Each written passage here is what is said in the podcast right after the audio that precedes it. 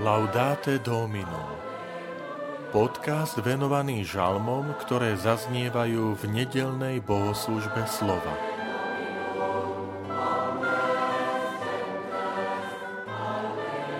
Pane, kto smie bývať v Tvojom svetom stánku? Žalm 15 Vitajte pri počúvaní tohto podcastu. Volám sa František Trstenský, som farár v Kežmarku a prednášam sveté písmo v kňazskom seminári v Spišskom podhradí. Pane, kto smie bývať v Tvojom svetom stánku? Ten, čo kráča bez poškvrny ako nás spravodlivo, čo z úprimného srdca pravdu hovorí, čo nepodvádza svojim jazykom, čo nekryvdí svojmu blížnemu, ani ho nepotupuje.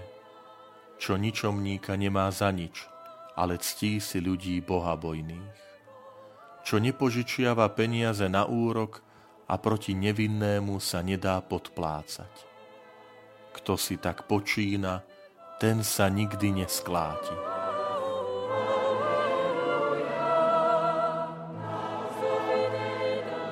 Svetom písme máme celkovo 150 žalmov, ktoré spolu vytvárajú jednu zbierku s názvom Kniha žalmov.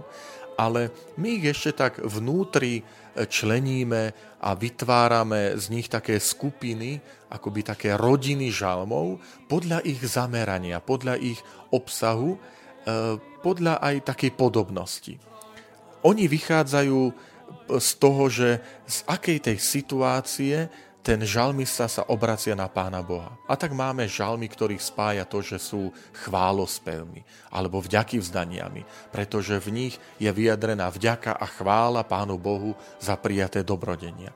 Alebo sú to žalospevy, v ktorých ten žalmista akoby si stiažuje a lamentuje nad tými, ktorí ohrozujú jeho život a prosí Pána Boha o pomoc.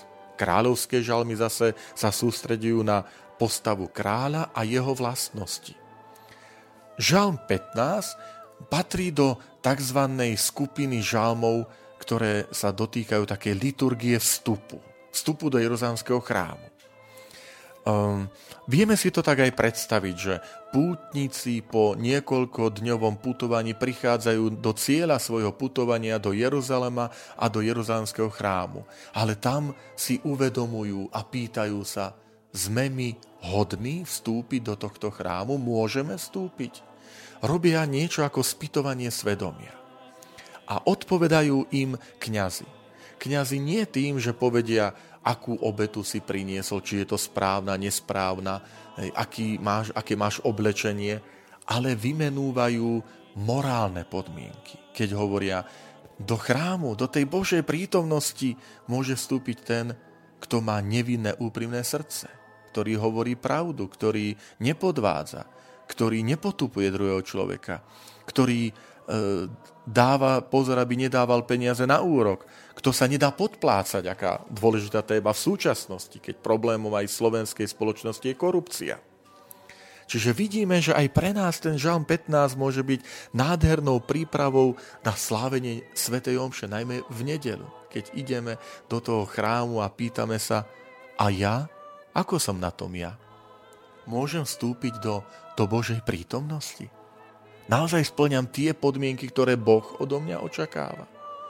Aké dôležité je e, práve si uvedomiť tú časť liturgie na úvod, a to je chvíľka ticha, chvíľka spýtovania svedomia, kde my prosíme Pána Boha o odpustenie, kde ho prosíme o čisté srdce. Vtedy si možno spomeňme aj na tento žalm, keď vo chvíľke ticha budeme ľutovať a prosiť, Pane, daj mi srdce čisté, daj mi odpustenie. Nech s čistým srdcom slávim sveté tajomstvo.